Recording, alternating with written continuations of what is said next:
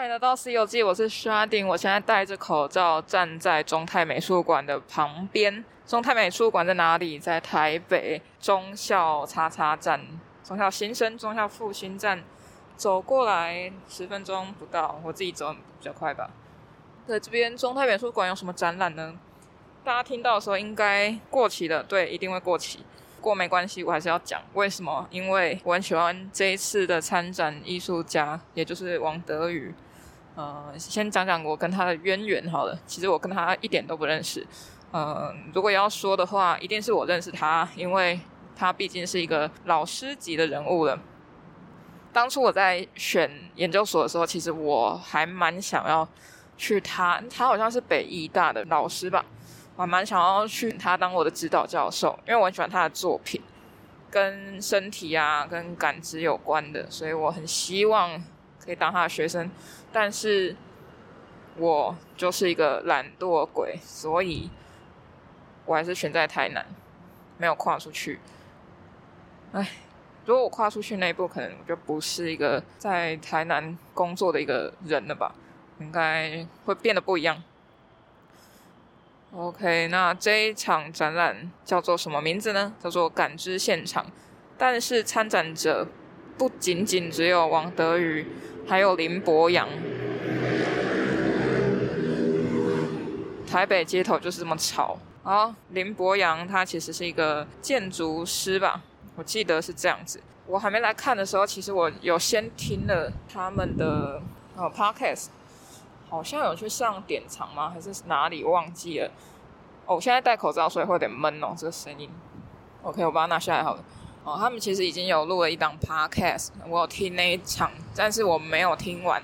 不过我觉得是有趣的，是因为艺术家跟建筑师怎么样合作，而不是一个双个展。在策展人的口中，他比较希望是合作，所以在现场呢会看到的访谈。影片，他们其实也在讲这件事情，不是两个个体，而是一个融合在一起的感知跟作品。王德瑜的话，跟大家先简单介绍，他是呃会看到他很用充气的形式做作品，充气不是充气娃娃，但是有充气这两个字，是他把那个布可充气可呃撑开的那个布。把它缝到跟这个空间几乎是一模一样大的状态，通常是有点像是一种圆形的形体包围在这个空间里面，就有点像是嗯，你走进一个空间，它有一个圆形的膜在空间旁边，但它是一个弧状的，它没有跟那个空间一样是方正的，借由空气进入，让这个类似气球概念的东西膨胀。会感觉到你在这个东西里面行走。不管如何，你进到这个里面，我觉得大家应该第一时间感受到的一定是身体感非常强烈。它会使用，比如说空气在布上面。假设你在玩一颗气球好了，你的手碰到上面去挤压它，它其实是可以变形的。那也不会说你捏到太用力，它就爆炸。在作品上是不会不至于的，因为它是充气的，它是一直循环的，所以你就算去大力捏它的话，它也只是把你捏的手中那些空气挤到旁边去而已，它不会像气球一样爆炸。在这一次的感知现场呢，林博洋，也就是刚刚说到那个建筑师，他使用的空间规划，除了头尾把出入口调换之外，也是蛮有趣的，他利用了展场现有的天井，设置了一个类似螺旋楼梯的楼梯。那个楼梯不是中泰美术馆既有的楼梯，而是他们之后为了这个展览再制造的一个楼梯。那个楼梯从中泰美术馆进去的左手边开始往上走。通常我们看中泰美术馆的展览都是从进场的右方的楼梯往上开始收看。收看不是。就开始看了，看的动线呢，就是从右手边走上去的他们既有的楼梯，但是这一次展览，他们把它做了一个有点悬空的那种的楼梯感。它下面因为是板子吧，就是铝板或什么的，所以你走它在上面的时候，它是比较嗯比较快，感觉到楼梯的晃动感，因为它不是实心的，它只是一个板子，这样一阶一阶往上延伸。最下面我是比较有安全感的，到上面的时候呢，因为会晃动感觉，加上你跟地面的距离开始越来越远了，我自己有点小小的害怕，差点没叫出来。啊，就是微微的惊呼了一下，但是那个身体感受很重要。虽然林博洋他不是一个呃可能重视感知的，但是怎么样把感知融入到作品里面？他有说到，不管是往下看或是往上看，在行走楼梯的当中，都会有不一样的感觉、感受、感觉。我是蛮认同的，因为我往下看就是还是害怕，往上看我会期待作品。这样的楼梯。也是很有感知的，因为我会害怕会晃动，所以我的存在感就会被提升了。因为我知道，我想可能有一种生存意识吧，所以我会感到害怕，我想要去抓住旁边的扶手，啊、这就是感知的其中一环了。再往上走到一个一个洞口，你要钻进去。我在走楼梯的过程中，其实我是一直在看楼梯阶梯的，我在看我的脚。我怕我会跌倒或是踩空，因为它真的不是只有一片啊。说真的，它是两长片板子拼在一起，所以它中间有缝隙，所以你踩在缝隙当中也是蛮可怕的。是不是会踩空？我是不知道，绝对没有什么太危险东西的，所以大家可以放心。只是走上去，因为我都在看我的脚步，所以我没有注意到我前方就有作品了。我一头撞到作品，撞到是王德宇的作品。它的气球就充气挡在那个入口处了，挡在入口处，它也是有开一个小缝隙给你，因为那是布的拼贴。你就想象那颗大气球呢，它是有很多块布缝纫起来的，所以它可以自由的开，说它这边要留缝隙，所以那个缝隙是它开的。我们上去的人必须要从楼梯钻进那个气球的缝隙里面，进到一个空间。进到空间之后，可以往左边走，也可以往右侧的展览室走。嗯，说白了，它就是展览室。那左边的话，你会看到像一个没有尽头的地方，但是你会发现，你走进去左手边那一侧的话，你越走那个通道，那个气球会越窄，它有点像是一个锥形物体。你走到底的时候，你会没有路，你会卡在那边，而且那个压迫感是非常强烈的。因为我的身体呢，必须透过这个气球的通道行走，但是它会越来越低，因为它是锥形的嘛，我们就有点像是从它的底部往那个尖尖的角走。天哪，太潮了吧！所以往那边走的时候，你上面的空间会越来越狭窄，然后你的背啊、头啊都会碰到那个气球，你就必须蹲着，甚至用爬的。爬过去，我自己觉得那个压迫感让我蛮不舒服的啊。那有些人可能会觉得这种压迫感是一种包覆感，是一种安全感。呃，每个人不一样啊。然后，但我还是有走到偏里面的地方，就差一点走走到那个锥形那里了。这个体验是还蛮棒的，因为它是一个有尽头的地方。嗯，所以它到那边你就不能往前走，因为它把那个。尖尖的角封死了嘛，所以你必须要再走出来，走到刚刚那个缝隙的右手边展场那个通道去。那边的话就是一个很宽阔的地方，就是他们原本的展览室。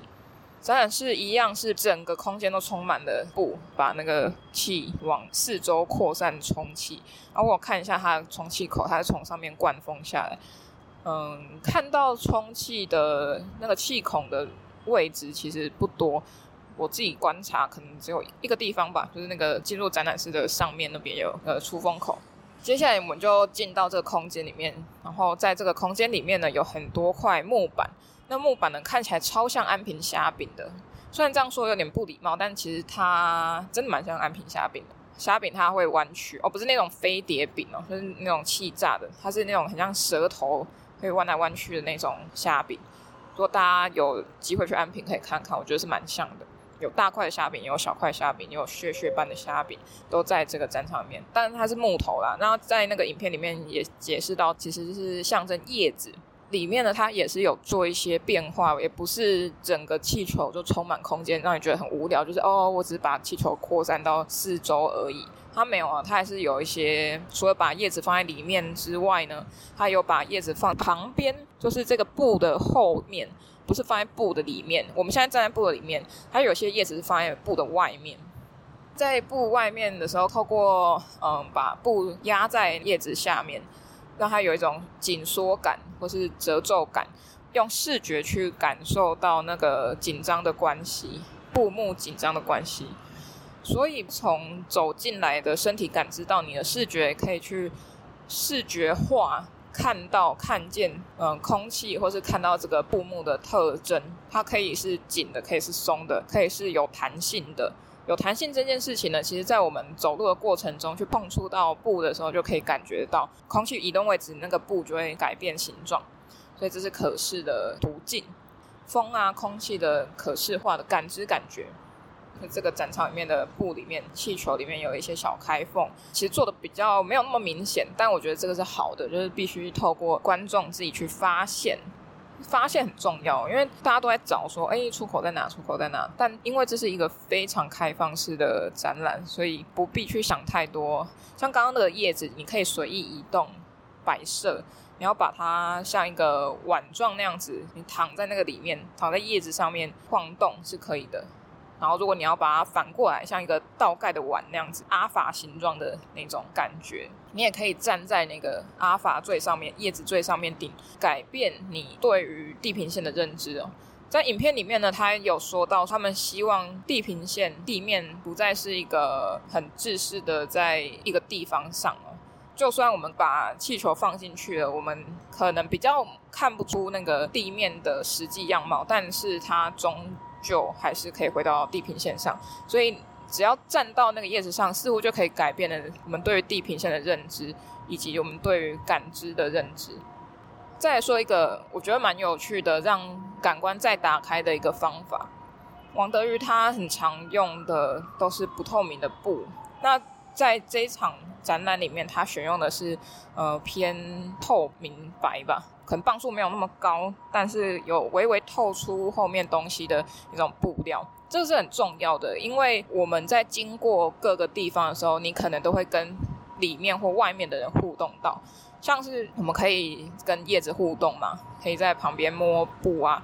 但是如果你走出它布的那个缝隙的时候，里面的人会看到它的影子在气球外面移动，在布幕外面移动，看到它那边有东西。如果你是一个刚进到展场里面，不知道怎么从缝隙走出去，或是不知道缝隙在哪的人，如果你看到了外面已经有人走出去，已经在旁边摸来摸去，就是有那个阴影。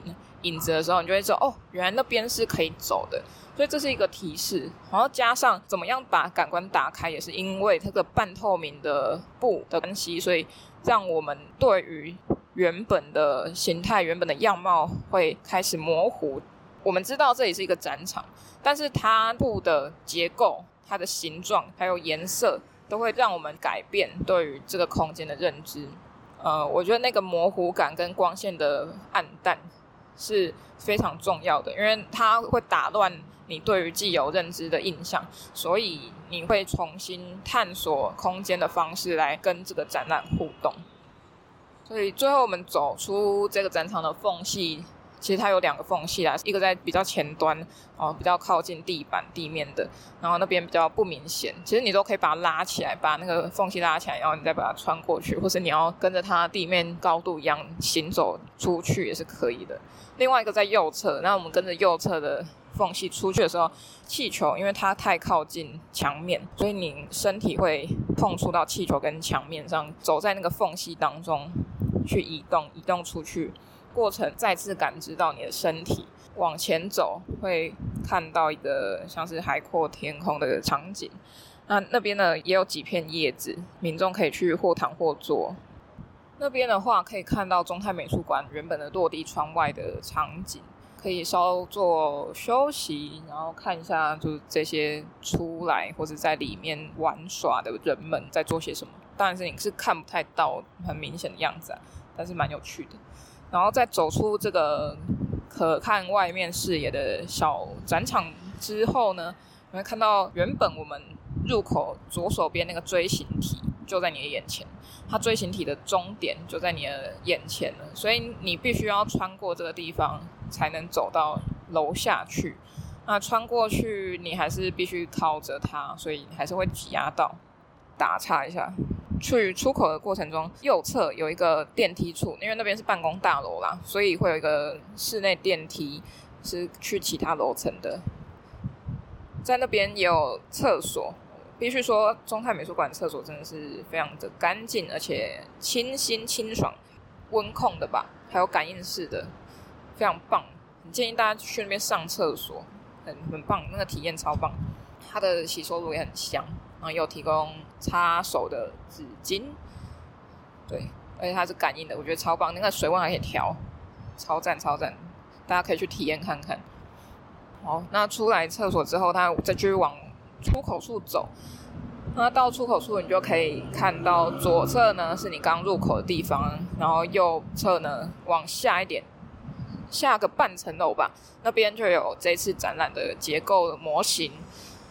林博洋跟王德宇他们互相讨论的那个模型哦，因为在那个 podcast 里面呢，他就有说到他在这档展览。还没有真正进到展场之前吧，我记得他就做了一组一比一的模，哎，不是一比一，他这样就是几比几的那种模型，然后去测量，就是稍微的看说他们怎么去架构这些展览的物件，然后也有那个影片可以收看，然后再往同一个楼层的另外一处呢，它那边就有放置他们叶子的一些，就是还没有打磨，就是还没有上色的几片叶子在那边。然后还有一些也是结构图吧。最后我们就往原本中泰美术馆应该要是入口的地方走过去。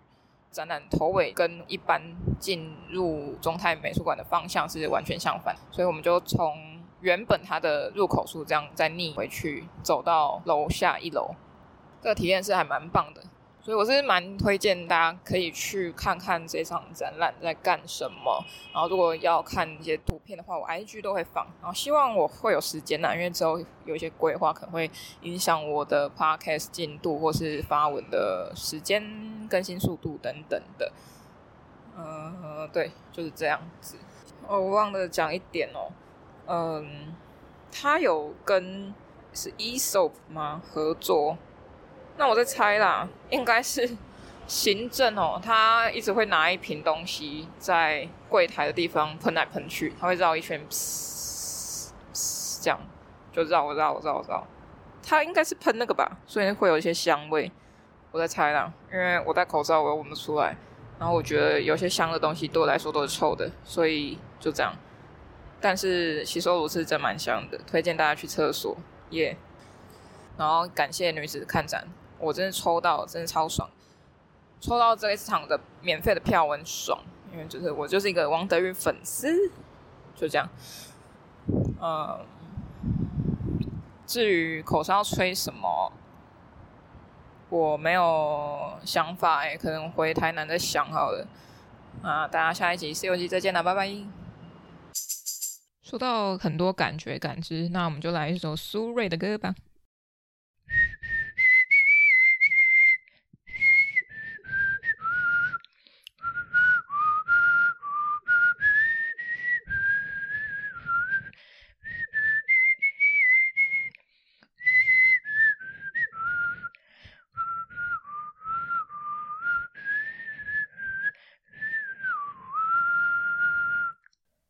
跟着感觉走，没错，这档展览都是要跟着感觉走。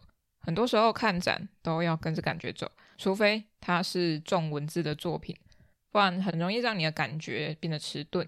所以感觉也是要慢慢培养出来的。OK，今天就到这里，拜拜。